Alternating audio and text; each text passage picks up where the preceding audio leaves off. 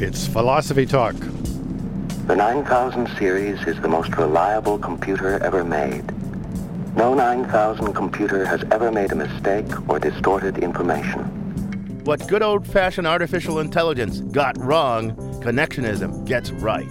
Connectionism. A theory that promises to solve mysteries about how humans learn and reason. They didn't have connectionist computers in the film 2001. They got into trouble.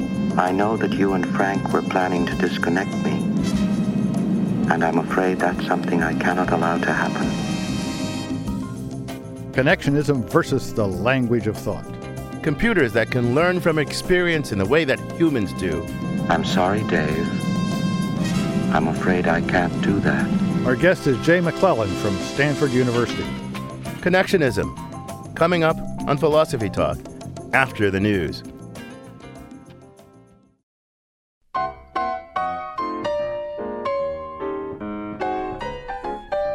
Welcome to Philosophy Talk, the program that questions everything. Except your intelligence. I'm John Perry. And I'm Ken Taylor. We're coming to you from the studios of KALW in San Francisco. Continuing conversations that begin at Philosopher's Corner on the Stanford campus. Today, we're going to discuss an innovative theory of how the mind works based on how the brain and its neurons actually work. That theory is called connectionism. Classical computers, like the one you probably have on your desk, do many things quite well that we humans don't do so well. And they do badly many things that we do pretty well, like learning. So they're really not very good models of the human mind, but neural computers do well what we do well and tend to do less well what we do less well. They're, they're a much more promising model yeah, me. one of the things you mentioned, learning from experience, is, is one of the things that humans do well, and neural computers do that well. So we'll start by looking at the problem of learning and what kind of problem it presents, and show how that helps motivate connectionism. Next, we'll examine a few of the main ideas behind connectionism. Ideas ex- that explain in a biological and neurological way how the mind does what it does. You know, uh, connectionism has had some remarkable successes, but there are still skeptics out there who think it's entirely on the wrong track. We'll close by examining the basis for that skepticism. So, Ken, if you opened up my brain and put it under some kind of scope, what what, would, what do you think you'd see? Well, you'd see, uh, first of all, a bunch of neurons, and they contain a lot of electrical chemicals. There are these synaptic connections between neurons. Uh, electrical impulses travel along those synaptic con- connections, and when one neuron receives an electrical impulse from another, it does different things. One thing it can do is get really excited and start sending out more electrical impulses of its own, or sometimes it get really kind of tamped down and start sending out fewer and fewer and fewer, and that's basically basically what goes on in the brain. Well, Ken, I, am very impressed with your knowledge, and I thought your imitation of a neuron was particularly good. But uh, let me tell you, if you open up my mind, you're going to find a lot more than that. I don't know about yours, but my mind is full of thoughts and ideas and all kinds of interesting things like that. Where where are you going to find those things in all this gooey stuff? Where are the thoughts? Where are the ideas? Well, you know your problem, John, is that you're starting from the top of the mind and trying to work down to the bottom of the brain, and you're kind of puzzled at how you can get there. But connectionism tells you to start over. Start in a different place. Start from the bottom of the brain rather than the top of the mind, and work your way up to the mind. Uh, you've kind of lost me, Ken. Well, you think of these little dumb little neurons. Well, think of each one as kind of a very limited computing device, and then think of networks of neurons as a less limited computing device and then networks of networks of those you know each with their kind of specific job to do individually they don't do much but when you put them all together you get a device with an amazing computational power and that device is the mind well l- let me try a metaphor to see if i'm catching on at all suppose you're in your office at stanford you don't want to be bothered by textbook salesmen but you don't mind being bothered by students because after all they pay all the bills so you put some detectors outside your door to tell the difference. But instead of putting one big student or salesman detector, like having an assistant just look,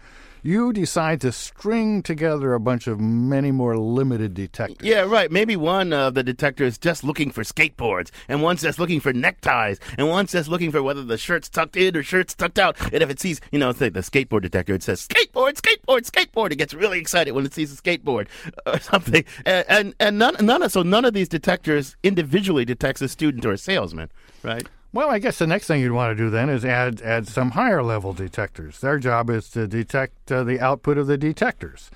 Maybe one of the new detectors tries to calculate the age of the person at the door or, or, or to determine just how flaky this person at the door is. Maybe a third tries to determine the maturity level. All I have to go on is output from the first level detectors. Right, and then you get a third level of detectors that takes the output from the second level detectors and kind of sums them up and adds them up and says, oh, there's a middle aged, shirt tucked in, tie wearing, and it says, salesman, right? Or the other one says students. And that's how it works. You, you don't, none of these high level detectors don't see the outside world, it just sees these other neurons, as it were. Well, we've just described in metaphorical terms a connectionist neural network. Each little neuron has a very limited job. Their computational power is in the numbers and the organization. If the brain is a computer, probably it's that kind of computer. Now, traditionally, one thing that separated the mind brain from sort of ordinary classical computers was their ability to deal with and understand spoken language. One place where connectionism has had an impact is in speech recognition devices. A roving philosophical reporter, April Dembosky, went out and talked to some computers. She files this report. We've all had our fair share of talking to computers. Thanks for calling American Airlines. At airlines, banks, directory assistants. Main menu. Please say reservations, flight and gate information, or you can say more options. Some computers are more understanding than others. Let me ask you a few questions so I can transfer your call correctly. But how exactly do they know what we're saying? The technology takes a huge amount of examples of speech. I mean, literally tens of thousands of hours of speech, and massages it for huge amounts of time to come up with a model of the way we talk. Bill Meisel is a former professor of electrical engineering at USC. They have dictionaries where words are spelled phonetically, and they have models of the way we pronounce those phonemes, and then puts together those models of phonemes and says, okay, here's how that word must be pronounced. And then it matches it against what you were saying when you, say, call in to a call center. At first, these programs were designed to save call in center employees from answering the same questions all day long. Today, companies are developing products aimed at making the customer's life easier. In a time when staying connected means everything. A new system from Ford and Microsoft lets drivers control the entertainment features of their cars without pushing any buttons. Introducing Sync. Call Tom Sell. Play track, middle of the night. These systems are not recognizing words. Even letters are too complicated. Instead, the systems are taught to recognize fractions of letters. Dan Klein is assistant professor of computer science at UC Berkeley. Just like different musical instruments have different frequencies because they're shaped differently, as you change the shape of your mouth, different frequencies appear in the sounds that come out. And that's actually what we use to identify what people are saying. So you can say call and then someone in your address book, or you can say play and then some song that's in your iPod.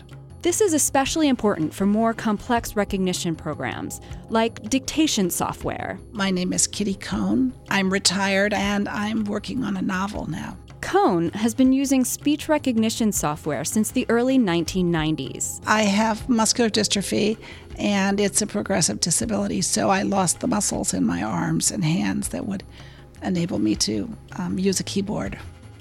Wake up. Click dragon pad. Dear Jorge, comma. Today, Cone uses a program called Dragon Naturally Speaking.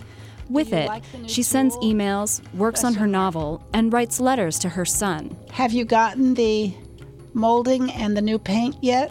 Cone's voice is picked up by a microphone on the top of her computer monitor. If she makes a mistake, scratch that. She edits with her voice. Back two words, comma.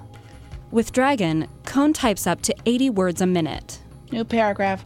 Much love, comma, mom. Though the technology of speech recognition has improved dramatically in the last several decades, engineer Bill Meisel says that's not what's important. The idea is the functionality, not the technology.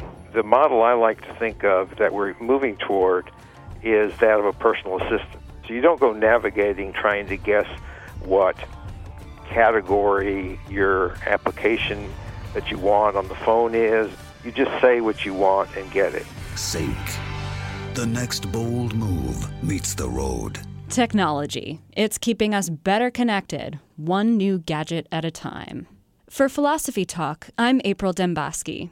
Want to hear more? You can find the complete episode on iTunes Music, or for unlimited listening, become a subscriber at philosophytalk.org.